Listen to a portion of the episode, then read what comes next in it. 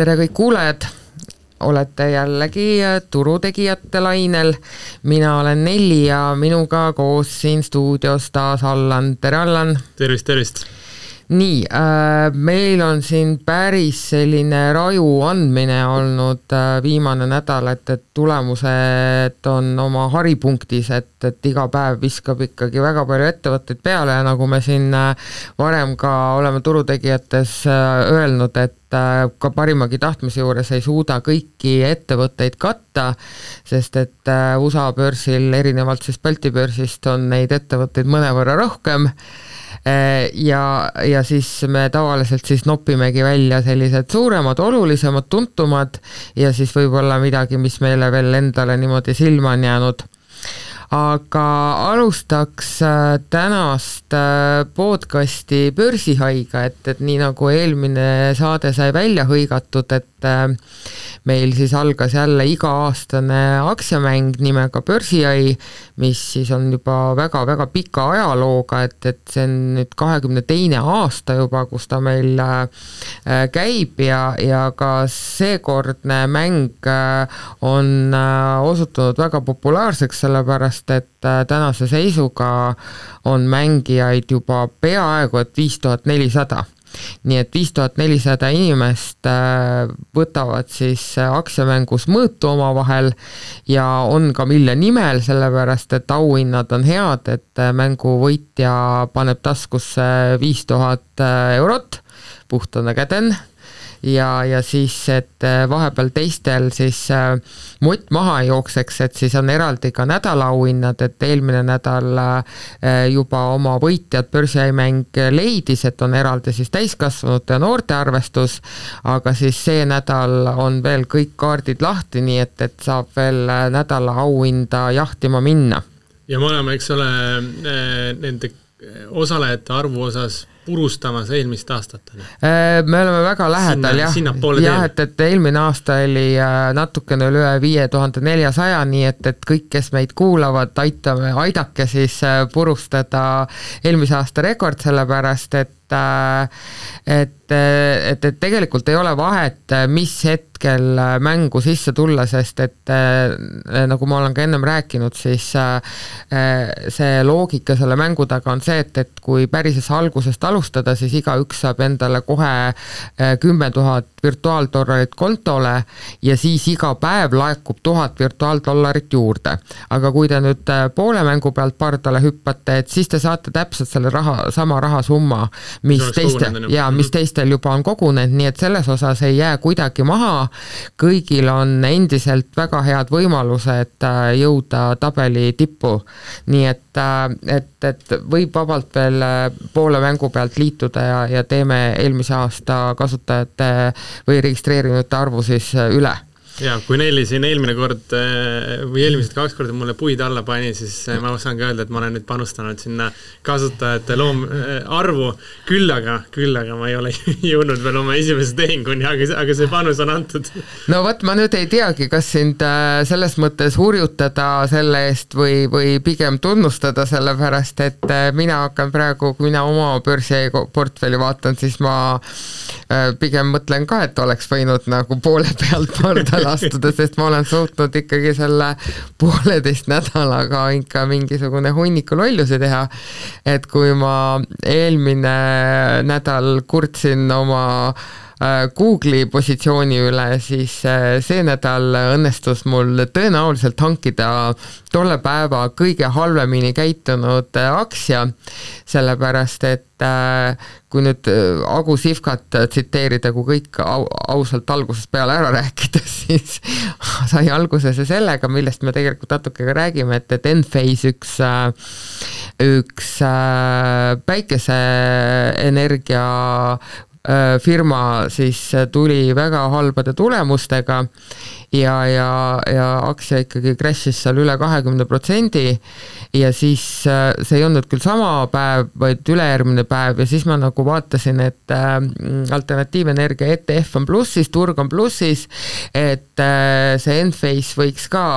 natukene põrgata ja siis ma selle endale portfelli ostsin ja, ja siis ma pidin kohe nagu ära minema arvuti juurest, mul oli üks, üks, üks konverentsikülastus, kus ma pidin siis ettekande tegema ja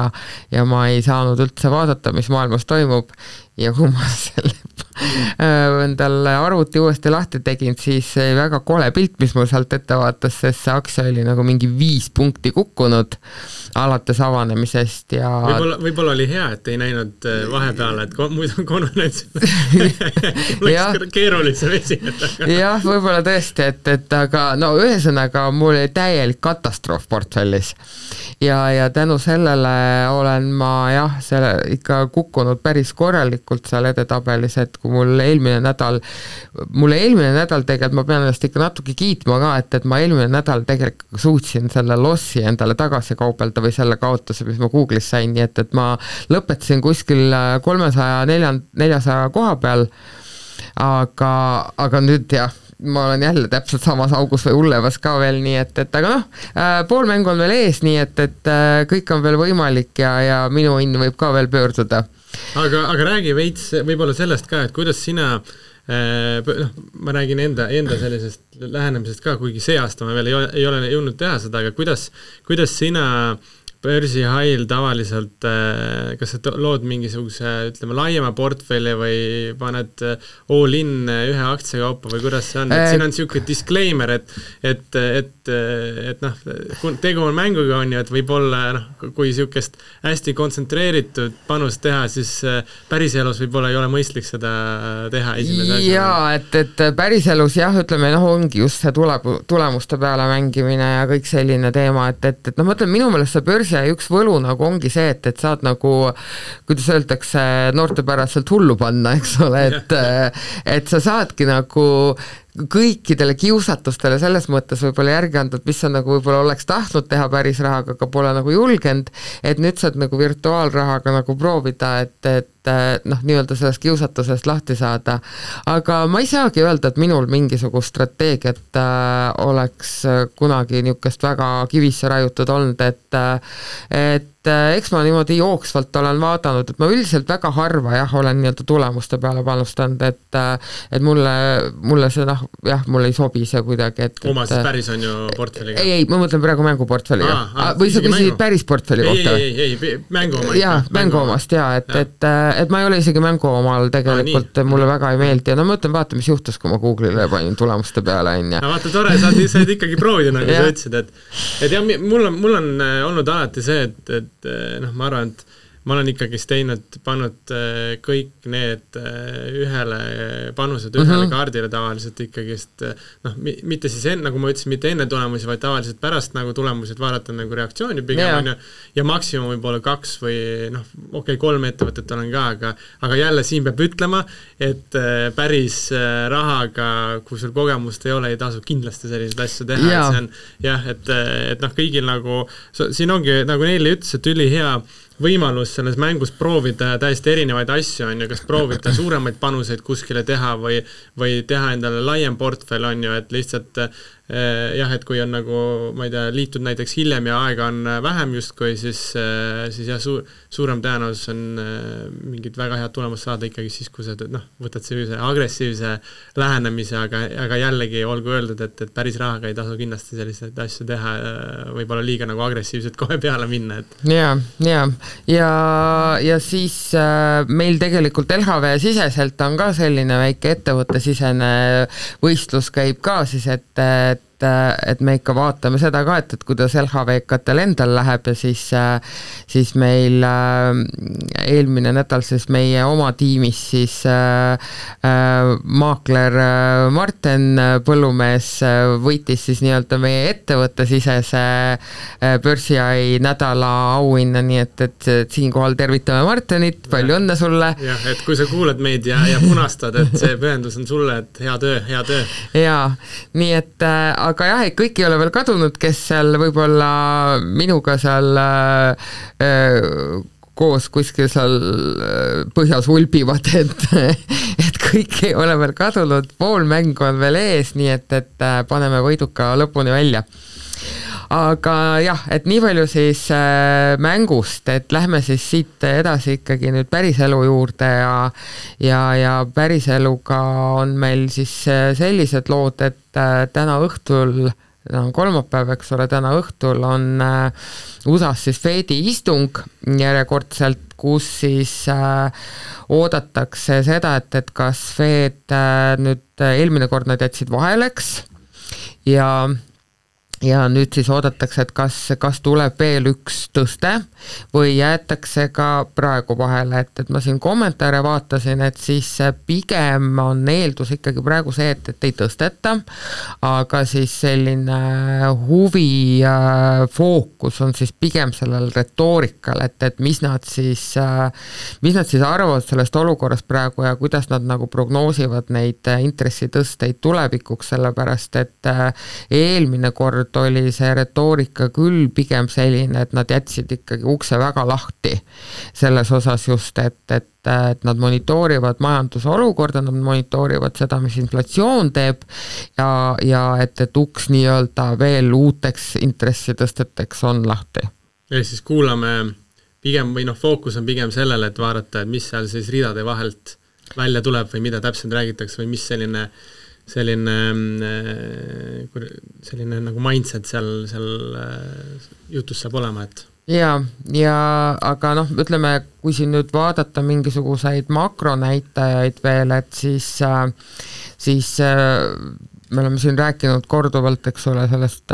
väga tugevast tööjõuturust, mis USA-s on ja mis Fedile väga üldse ei istu, siis viimased nüüd kolme kuu sissetulekute statistika ei ole nüüd ka tegelikult Fedile väga mokkamööda, sellepärast et äh, tööandjad on siis äh, kulutanud üks koma üks protsenti palkadele ja boonustele rohkem kui, kui võrreldes siis, võrreldes siis eelmise perioodiga. Ja, ja see jah on, on alati selline, kui palgad ja, ja boonused tõusevad, siis see on alati selline hea küte jälle inflatsioonile. See muidugi jah, mis see üks koma üks protsenti, et see on noh, ma, ma, makroinimesed ja, ja FED kindlasti natuke ehmuvad selle peale, aga noh, ma arvan, tavainimesena mõtled, et üks koma üks protsenti, et seal on vist pigem see mõte, et et ta on äh, kõrgem või noh, vähemalt sarnane. no seal on pigem nagu see, et, et nad nagu hea meelega näeks, et, et need langeks. täpselt, on ju. et, et see, et siin noh, ütleme võib-olla jah, see protsent ei olegi nüüd, nüüd midagi, mille peale võib-olla ahhetada, aga suund see suund on halb ja, ja, ja see Fedile väga üldse ei meeldi, nii et, et aga noh, vaatame, ootame, mis nad siis täna täna õhtul meile head pajatavad ja,. jah, jah aga nagu ma saate alguses ka ütlesin, siis tulemuste sadu on meil äh, korralik ja, ja võtamegi siis nüüd siit järjest ette, et mis meil siin äh, nädala sisse on jäänud äh,, erinevad ettevõtted ja alustaks siis äkki äh, äh, Metaga ehk siis äh, Facebook, et äh, Äh, ütleme siis nii, et, et äh, Google'i taustal ega ilmselt investorid natukene võttis, võttis nagu kurgu kuivaks, et et, et, et mis mis see meta siis räägib ja noh, ütleme siis niimoodi, et tegelikult äh, nagu Google'ilgi tulemused olid väga head, väga tugev kvartal oli ja käive kasvas äh, kakskümmend kolm protsenti võrreldes äh, eelmise aastaga äh, aga mis siit nüüd head uudised ühesõnaga saavad üsna otsa, on ju, et mis siis, mis ei sobinud enam turuosalistele, oli siis see, et, et neljanda kvartali äh, prognoos jäi ootustele alla mm. -hmm ja konverentskõnes siis äh, ehmatati investoreid ka sellise äh, väitega, et, et, et reklaami, ühesõnaga rek-, reklaamikulutused siis, mida ettevõtted teevad, on oktoobris ikkagi aeglustunud mm. -hmm. ja see on ikkagi üks oluline selline mm, sissetulek siis äh, Facebooki jaoks ja, ja ettevõte ise siis sidus seda aeglustumist konfliktiga Lähis-Idas. ja, jah, ei minu jaoks tundusid jah, need tulemused nagu noh, jah, seal oli, oli positiivseid ja oli negatiivseid osasid, et natuke selline selline, nagu inglise keeles öeldakse, mixed feelings, et, et ma vaatasin neid kasutajate arvu, arvusid ka, et tegelikult need olid ka nagu suhteliselt ootustele vastavad, vist natuke kõrgemad isegi, ja noh, sellise ettevõtte puhul võib-olla vaadatakse ka niisugust tulu või müügitulu siis kasutaja kohta, et see oli ka lõpuks üle ootuste ja siis äh, Äh, mis, mis veel selline põnev asi oli, oli see, et kui palju siis kasutajad äh, äh, kulutavad aega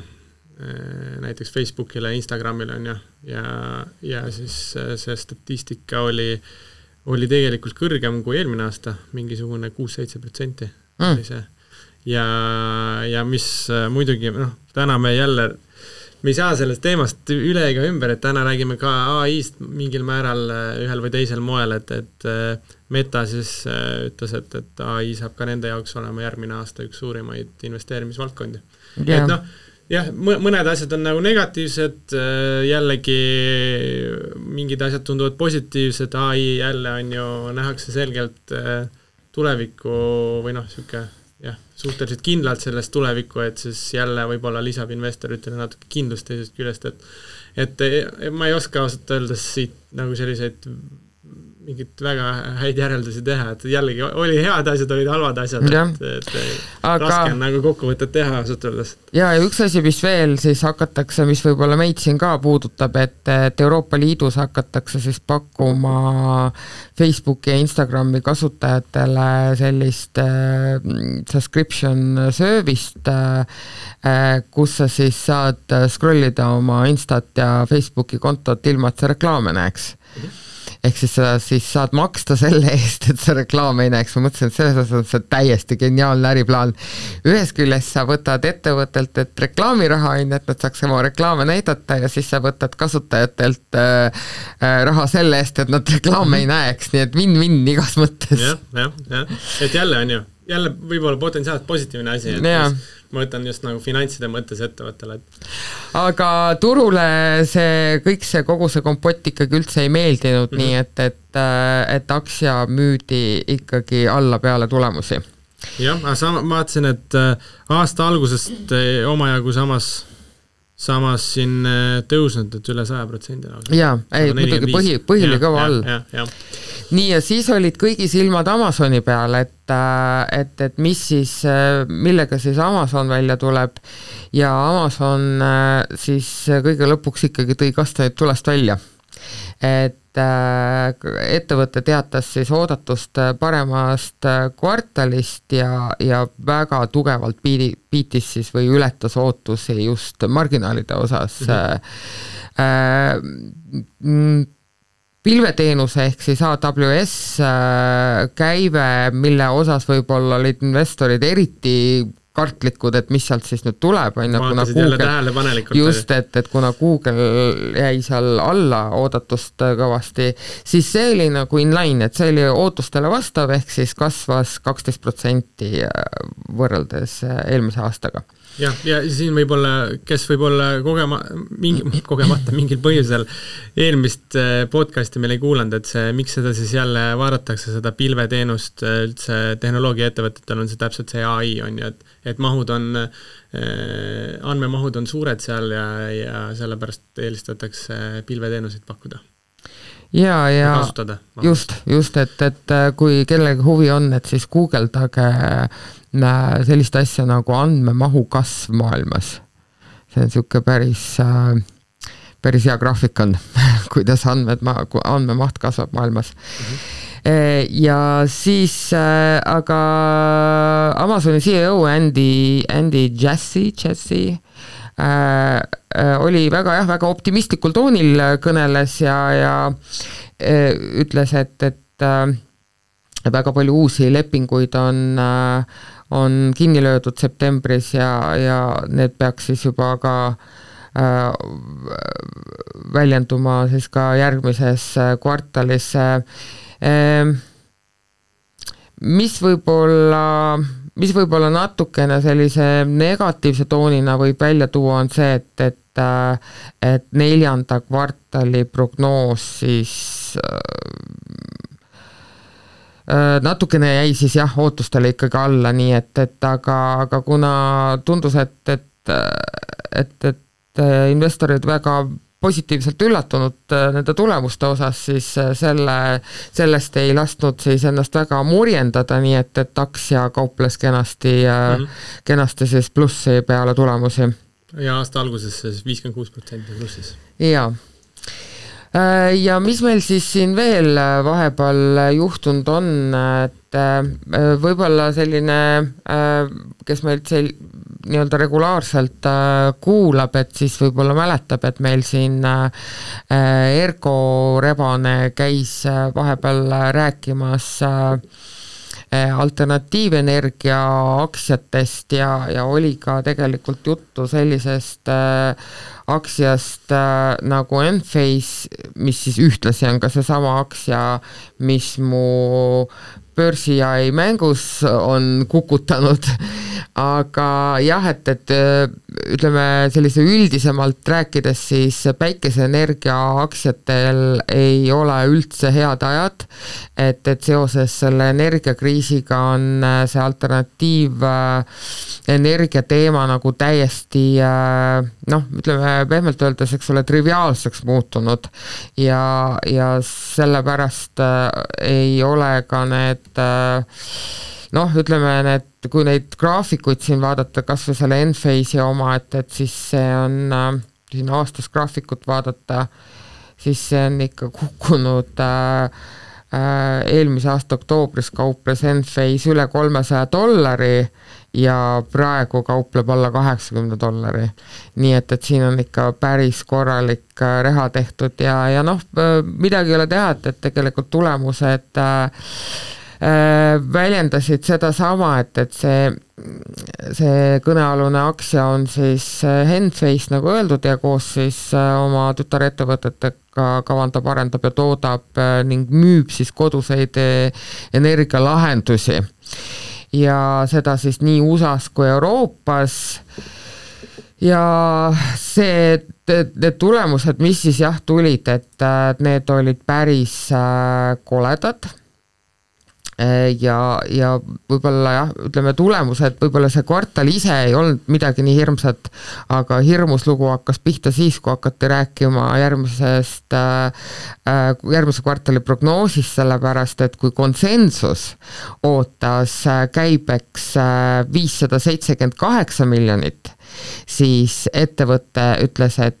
et see jääb vahemikku kolmsada kuni kolmsada viiskümmend miljonit. põhimõtteliselt prognoos tõmmati pooleks. Ja, ja, ja, noh, see oli ikka jah, päris äh, selline jah, veresaun, mis sellele siis äh, korraldati, nii et äh, selliseid asju ei juhtugi tegelikult nii tihti, et on ka mingid suuremad ettevõtted, siis ja. ikka, kui, kui pannakse puusse või korrigeeritakse, siis korri-, korrigeeritakse üpris vähe. eks ole. ja see no, juba mõjutab, on ju, tavaliselt, et isegi lihtsalt see suund, aga aga see on jah, ikkagist näitab võib-olla seda, seda olukorda. jaa, et, et ja siis äh,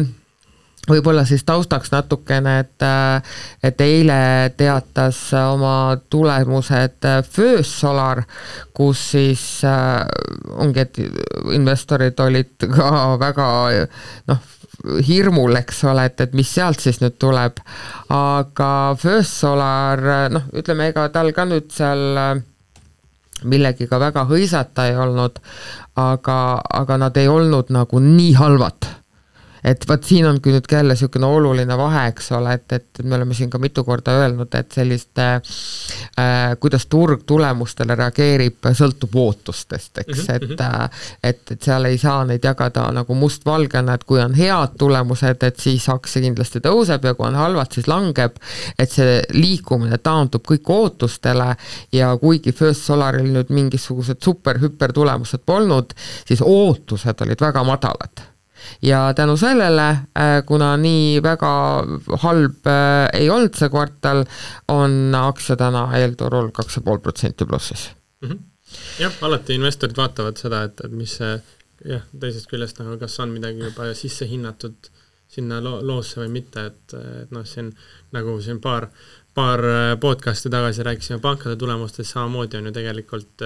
intressimäärade tõttu on tulemused ju head ka meil kohalikul turul, aga, aga noh, seda juba osatakse oodata, selles mõttes ta ei ole enam üllatus. jah, jah mm, -hmm. et, et jah, alati on börsidel see, see ootuste ületamise teema või vastupidi just. mis, nagu loeb, et äh, kellel on veel äh, sellised pigem head ajad äh, käimas, on kiirtoidukettidel. et näiteks Chipotle, Eestis küll kahjuks seda kiirtoiduketti ei ole, aga kes on võib-olla USA-s käinud ja sattunud Chipotle restorani siis sööma, siis teab, millest ma räägin, väga head toidud on, mulle väga meeldisid ja, ja, ja nemad siis äh, väga hea kvartaliga tulid, tõesti väga hea kvartaliga, et, et äh, keti siis äh, käive kasvas äh, üksteist koma kolm protsenti ja ja siis kasum oli üksteist koma kolmkümmend kaks dollarit aktsia kohta. Ja mis siis võib-olla oluline on ka see mainida, et, et nad tõstsid siin mõni aeg tagasi hindu kõigil oma toodetel ja see hakkab siis ka väljenduma siis nende tulemustes. Ja, ja järgmine aasta kavatseb siis äh, Chipotle kõvasti veel laieneda, eh, nii et ta eh, plaanib avada kakssada kaheksakümmend viis kuni kolmsada viisteist uut restorani. Mhm. kas see, see hinnatõus tehti siis juba kolmanda kvartali jooksul ära osaliselt või? Eh, see tehti tegelikult enne juba minu enne. meelest jah, et see nüüd hakkab jah, hakkas kolmandas kvartalis juba, nüüd juba, -hmm. sisse tulema. okei okay ja, ja McDonalds samamoodi, et, et see on tavaliselt ongi selline ajamärk, eks ole, et, et sellised kiirtoiduketid äh, elavad äh, hästi siis, kui võib-olla majanduses ei ole kõige paremad ajad või inimesed on pigem sellisel säästurežiimil, ehk siis äh, ei taheta võib-olla külastada väga selliseid butiike, Äh, restorane ja selliseid kallimaid kohti, et, et siis äh, tulevad ikkagi mängu sellised vanad head äh, McDonaldsid, kus saab mõne dollari või euroga purksi kätte ja rahu majas, et noh, Chipotle ma ei saa öelda tegelikult, et nüüd ülemäära odav oleks. -hmm. aga, aga noh, võib-olla ta on siis selline äh, noh, kuidas öelda, et, et kui niisugusesse väga kallisse restoranisse ei jõua, ei jõua minna, et, et siis ta on siis võib-olla oma kiirtoidurestoranide hulgas siis selline premium äh, okay. kiirtoidukett okay. siis äkki. mina ei ole käinud, mul ei ole isegi aimu, et noh, näinud, näinud pilte ja kuulnud ja. ikka omajagu ja aktsiaid vaadanud aga tunnetust mul nagu ei ole, et ma ei ole ise käinud seal. aga investori seisukohast on äh, minu meelest äh, Chipotle täiesti äh, kullaauk, sest et äh, kui vaadata siin viie aasta graafikut, mis läheb nagu väga ilusti püstloodis, nii et, et viis aastat tagasi kauples aktsia kuskil neljasaja kolmekümne kandis ja täna on Chipotle aktsia hind tuhat üheksasada nelikümmend kaks. Mhm. ja üldiselt ju sellise ärimudeliga äh, noh, nagu McDonalds ja, ja Chipotle, et äh, et äh, need ju noh, ongi raskel ajal ka ikkagist, noh va-, vaadates tagasi on ju mingid McDonaldsi aktsiad siin äh, äh finantskriisi ajal, siis need üpriski ikkagi stabiilselt peavad, peavad vastu selle aja, et stabiilsemalt kui teised kindlasti. jah, et noh, nad on nagu selline raskete aegade investorite jaoks võib-olla niisugune raskete aegade varjupaik, eks ja, ole, et ja. sest et inimesed ikkagi tahavad väljas käia, on ju, nad lihtsalt otsivad nagu selliseid soodsamaid kohti, kuhu, kuhu minna ja siis, äh, mis meil siin siis veel silma jäi, Pfizer? jaa, Pfizer tuli ka tulemustega, et siin äh, kuidagi tuli siin meelde üks kolleeg enne meie podcast'i ütles, et rääkige, rääkige täna positiivseid asju siis äh, juba ütlesin ka disclaimer'ina, et on nii positiivsed kui ka negatiivsete tulemuste aeg on siin teistmoodi ei saa, on ju. aga Pfizeri puhul jah, pigem on, pigem on halvad uudised, et, et seal tuli kvartali jooksul siis Äh, kahjum üldsegi. Ja, ja see on peamiselt siis seotud äh, Covid, siis koroona, koroona, Covid-19-ga seotud toodete siis mahakirjutamisega, ehk siis see summa oli tegelikult päris meeletu, ta oli üle viie miljardi dollari, viis koma kuus vist, kui ma ei eksi päris hull ikka ja,. jah, jah, et, et Pfizer vist läks üpriski agressiivselt peale omal ajal toot-, noh, selles mõttes nende toodete tootmisega, et et siin natuke lugesin ka, mida siis nagu Moderna osas oodatakse, et seal analüütikud ei oota, et see saab olema nii suure kukkumisega, sellepärast et ta pidi olema nagu natuke konservatiivsem. et Pfizer pidi päris agressiivne olema ja mm. ja siis on nagu tulemus käes, on ju. Äh, et jah, see oli suur, suurim äh, mõjutaja, äh, natukene ikkagist prooviti turgutada investoreid viimase kvartali, neljanda kvartali sellise ootusega, aga, aga igal juhul jah, mis võib olla niisugune positiivne, on see, et et mitte Covidiga seotud siis segmentide müügitulu oli tegelikult kümme protsenti kõrgem. et aga jah, kuna Covid oli, oli hästi, on olnud siin hästi suure mõjuga, on ju, laiemalt ka, et, et siis see avaldas mõju. ja year to date ehk siis aasta algusest aktsia on nelikümmend protsenti maas. jah, et nende vaktsiinidega noh, ongi, et, et sa oled üldiselt võitja see, kes nii-öelda esimesena turul tuleb ja, ja Pfizer tegelikult oli üks esimesi, aga noh, ongi, et tänaseks Covid ei ole küll kuskile kadunud maailmas, ta on täitsa olemas, aga neid, kes neid vaktsiine pakuvad, on nüüd nende aastate jooksul ikkagi oluliselt rohkem juurde tulnud. Ja ütleme siis nii, et, et, et kui meil oli siin vahepeal ka selline kohustuslik korras äh, vaktsineerimise teema, eks, et et siis see on ka raugenud ja, ja, ja noh, see Covid ikkagi ei ole enam nii äh, mastaapne, kui ta meil oli kaks tuhat kakskümmend või kakskümmend üks, nii et see jah, äh, võib-olla jah, tegid natukene vale, vale panuse selles osas, et see Covid, äh, Covidi pandeemia samas mahus nagu veel aastaid jätkub ja,. jah, jah mis ongi noh, ta on, ühest küljest on jah, hästi nagu huvitav, et et ühest küljest on jah, nagu see see, et inimesed äh, eriti Covidi ajal hoolisid palju rohkem oma tervisest, kõik hästi, lugesid hästi palju, on ju, et said targemaks ja nii edasi, mis on põnev praegu pärast Covidi lainet, on selline jälle psühholoogiline, et ühe, ühe sellise kiirkliinikute keti näitena, et et, et seal on, on näha, et, et inimesed peale seda, kui nad tundsid peale Covidi laineid siis, et, et neil on näiteks mingi samasugune, mingid sümptomid on ju, külmetussümptomid, äh, siis äh, pigem oldi sellest Covidi ajast nii väsinud juba,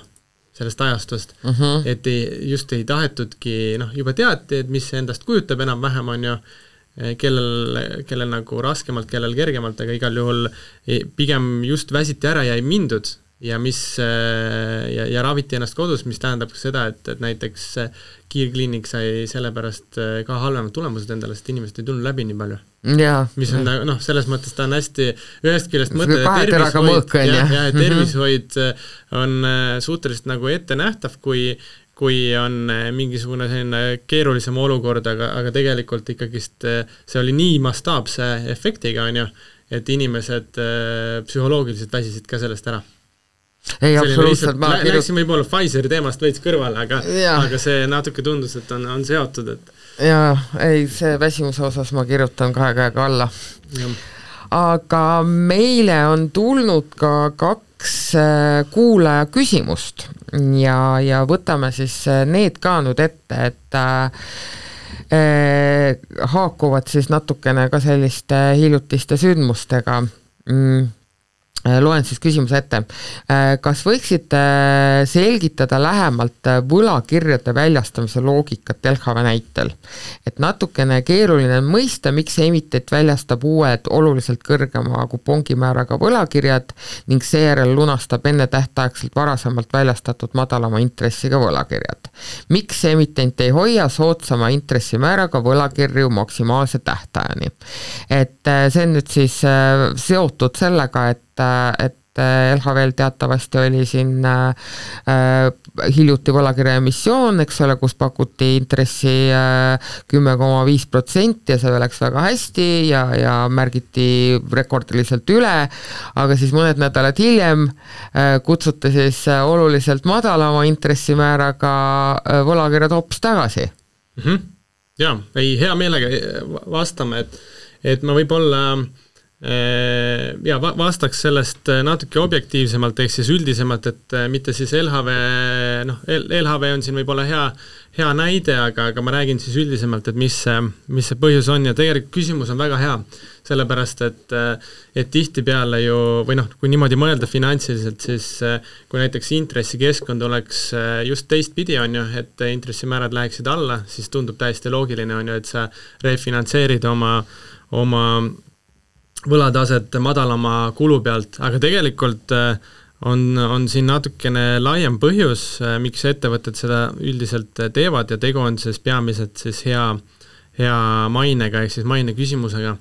Ehk siis kui ettevõte, näiteks intressikeskkond tõuseb ja ettevõte on suuteline uues intressikeskkonnas siis äh, finantsiliselt äh, siis uut ja, ja ka kõrgema kupongiga võlakirja emiteerima, siis äh, tegelikult hea turupraktika on, et seda tasub teha. ehk siis võtad uut refinantseerid võlga kõrgema taseme pealt ja, ja see on üldiselt kogu turu pealt noh, me, meil selles mõttes see võlakirjade turg siin Eestis alles nagu elavdub ja see on selline suuresti on näha, et on selline jaeinvestoritele fokusseeritud, on ju,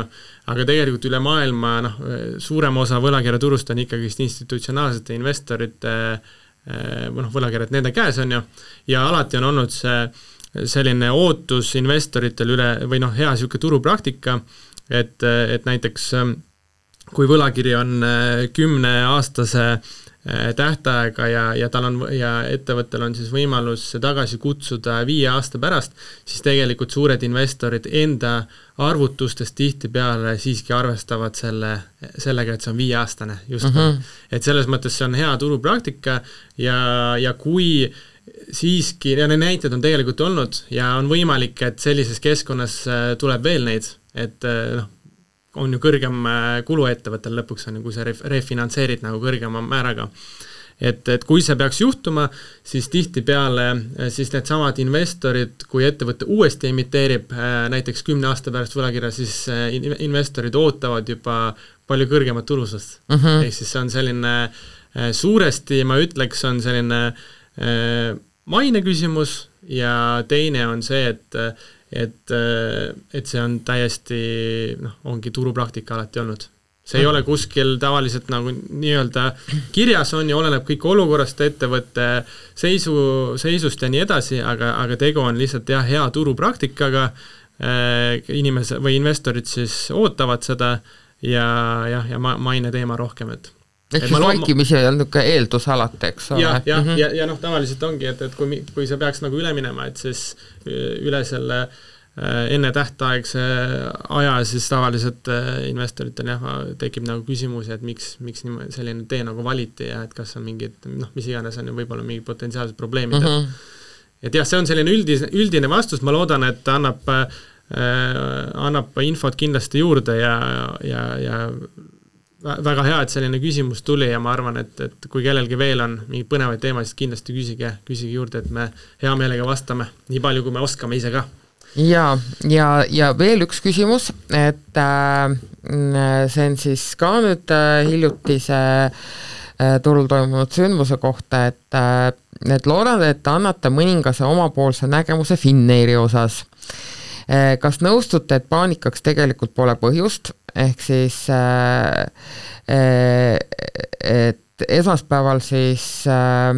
teatas Finnair oma aktsiaemissiooni tingimused, mille tagajärjel aktsia hind kukkus seitsekümmend viis protsenti ja kõik investorid ehmatasid ennast kringliks enam-vähem, no seda küll ei küsi-, ei öelnud lugeja, see oli minupoolne kommentaar ja, ja küsimus on siis selline, et milline, milline on teie nägemus siis ettevõtte seisule ja äh, mil määral mõjutab või võib mõjutada Iisraeli-Palestiina sõda Finnairi ja üldiselt lennundust? et äh, jaa, et see lisaemissioon oli üldiselt teada, et see tuleb, aga aga ei teatud jah, siis täpsemalt tingimusi ja, ja tingimused teatatigi siis nüüd äh, esmaspäeval ja, ja siis kavatsetakse siis äh, äh, võlgade tagasimaksmiseks äh, teha kuuesaja miljoni eurone lisaemissioon. Ja kuna üle poole ehk siis viiskümmend, täpsemalt viiskümmend viis kuni kaheksakümmend protsenti omab sellest ettevõttest Soome riik,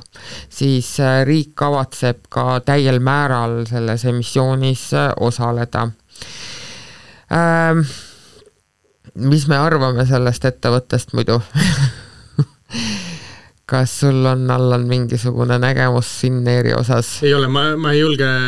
selles mõttes ma, ma ütlen ausalt, ma ei ole jõudnud äh, sellesse süveneda ja ma ei, sellepärast ei julge nagu oma arvama niisama puus, puusalt ka siin, siin rääkida, et no Finnairi osas mul nagu ka otseselt väga mm, mingit väga sellist kindlat seisukohta ei ole, et, et noh, fakt on see, et, et äh, kui ma peaks valima ühe sektori või ettevõtet, mis sektoris on äh, et mi-, mille juht ma olla mitte mingil juhul viimased äh, kolm-neli aastat ei tahaks olla, siis üks on lennundus mm. -hmm et see on ikka üks häda teise otsa, et, et noh, ongi, et kõigepealt, eks ole, tuli ootamatult see pandeemia, mis noh, ikkagi lajatas lennufirmadele, võiks öelda ikkagi kõige halvemini ja kõige valusamalt, sest noh, üks asi oli see, et, et, et kõik igasugune reisimine tõmmati nagu kriips peale, siis see määramatus, mis sul sellega kaasas käis, et noh, keegi ju ei teadnud, et millal taastub kui taastub, mis tingimustel taastub, kas tuleb uus laine, kas siis läheb samamoodi kinni või läheb teistmoodi kinni või läheb osaliselt kinni, on ju. noh, see tants ja trall kestis, eks ole, paar aastat lennufirmade jaoks, siis sinna otsa kohe tuli äh, Ukraina-Vene sõda, mis siis oli äh, kütusekriis, eks ole, et noh, lennundus teatavasti ei saa kuidagi ilma kütuseta hakkama. lennujaamades olid veel probleemid just, personaliga, eks ole. just, sest et noh, ongi, et, et pandeemia ajal ju lasti inimesed inimesed, eks ole, lahti ja, ja siis, äh, kui pandeemia läbi sai, siis tahtsid kõik oma reisid järgi reisida, on ju. ehk siis inimesed hakkasid hullupööra reisima igale poole, aga inimesed olid lahti lastud. mis tähendas siis seda, et, et, et äh, inimesi ei olnud ja lennujaamades äh, noh, kes mäletab või kes reisis sel ajal, toimus täielik kaos, on ju, nii et no ja nüüd siis kõige tipuks äh, on siis meil veel üks sõda, eks ole, Lähis-Ida ja, ja noh, selles osas vastates nagu sellele teise poole küsimusele, et, et kuidas nagu see konflikt mõjutab äh, lennundust üldisemalt ja noh, ka Finnairi tegelikult, sest Finnair leid-, lendas ka ju Iisraeli ja Finnair tegelikult ka just teatas, et ta katkestab kõik lennud Tel Avivi kuni märtsikuuni mm. -hmm. nii et, et selles osas kindlasti mõjutab ja, ja mitte paremuse poole, eks, ja, ja ma pakun välja, et, et üks asi on nagu see, et Tel Avivi nagu reisid maha võeti, aga Lähis-Ida tervikuna, et ma arvan, et see ikkagi vähendab oluliselt inimeste huvi sinna kanti reisida, et, et noh, kes see, kes see siis tahab sinna nii-öelda potentsiaalsesse konfliktipiirkonda nagu minna, kui seal on kogu aeg ääre peal äh, see teema, et, et sul äh, seal need äh, naaberriigid ka kuidagi selles konfliktis osalema hakkavad -hmm. eks. nii et, et äh, kindlasti mõjutab ja, ja, ja mitte kuidagi positiivselt et, et kui vastata jah, sellesse teise, teisele poolele küsimusele, aga, aga et noh, Finnairist, et, et kas paanikaks on põhjust või mitte, väga hea küsimus, ma tahaks, et ma teaks vastust, et noh, ma kardan et paanikaks võib-olla, et on isegi liiga hilja äkki või, et et, et noh, kui ma siin vaatan seda aktsiahinda, et, et see aktsia kaupleb meil siin vii-, viie eurosendi peal, on ju. et noh, mis sa siin enam paanitsed, et et, et, et võib-olla noh, on seegi nüüd nii-öelda see rokk bottom on, on nagu nüüd saavutatud ja, ja siit saavad asjad ainult paremaks minna, tahaks loota, eks, et, et aga noh, ongi, et vaadates seda viimaste aastate sellist äh, keskkonda lennufirmade jaoks, siis äh, et sa pead ikka tõesti paduoptimist olema, kui sa loodad, et, et siit nüüd kohe kiirelt midagi nagu paranema hakkaks, et et sellest august nagu välja ronimine ikkagi võtab, võtab aega ja ressurssi, aga kuna noh, teisest küljest positiivse poole pealt muidugi, kuna Soome riik on ikkagi selle ettevõtte taga, siis äh, ma kahtlustan, et nad ei lase sellel ettevõttel pankrotti minna noh, jah, jah, tavaliselt, tavaliselt see kipub nii olema, et et, et jah, neil on ju siin ütleme, ärimudeli poolest on ka, et, et kui sa tahad kuskile kaugemale lennata Aasiasse tavaliselt või, või midagi muud, et see on ju noh, lähedki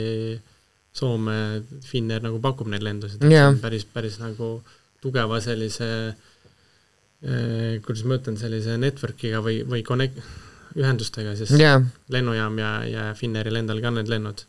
et noh, selles mõttes kliendi kogemuse perspektiivist ma võin öelda, mul on ainult positiivsed kogemused seal olnud, aga jaa, absoluutselt, mina olen ka Finnairiga just noh, niisuguseid äh, pikki lende teinud nii USA-sse kui Aasiasse, eks ole, ja, ja, ja jah, kliendi kogemus äh, on minul ka positiivne pigem olnud, aga jah, et no, äh, megavolatiilne sektor on see küll, jah. väga, väga volatiilne. ja ei tea kunagi, kui kui kiiresti noh, nii, nii,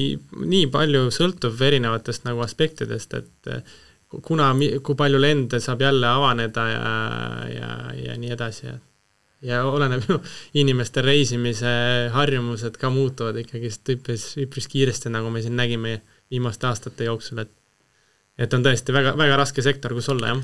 raske sektor jah, nii et, et, et, et selles osas on äh, ka sellist äh, äh väga, väga konkreetset prognoosi Finnairile raske anda, äh, selge see, et, et, äh, et nagu ma ütlesin, sellest mustast august välja ronimine võtab ikkagi aega ja, ja ongi need trendid võivad muutuda ja ja muidugi ei ole ka välistatud, et need trendid muutuvad lennunduse jaoks positiivsemas suunas, nii et äh, et aga praegu jah äh,, on nii ja, ja loodame, et, et vähemalt äh,, vähemalt osaliselt sai küsija endale siis ka vastuse aga tänaseks on meil aeg jälle otsa tiksunud e, ja, ja väga tore, et, et inimesed ikkagi küsivad ja, ja saadavad meile küsimusi, nii et, et meelde saatke veel, saatke ja veel. saatke veel, et, et tuletan siinkohal ka meelde siis meie emaili aadressi, mis on endiselt sama,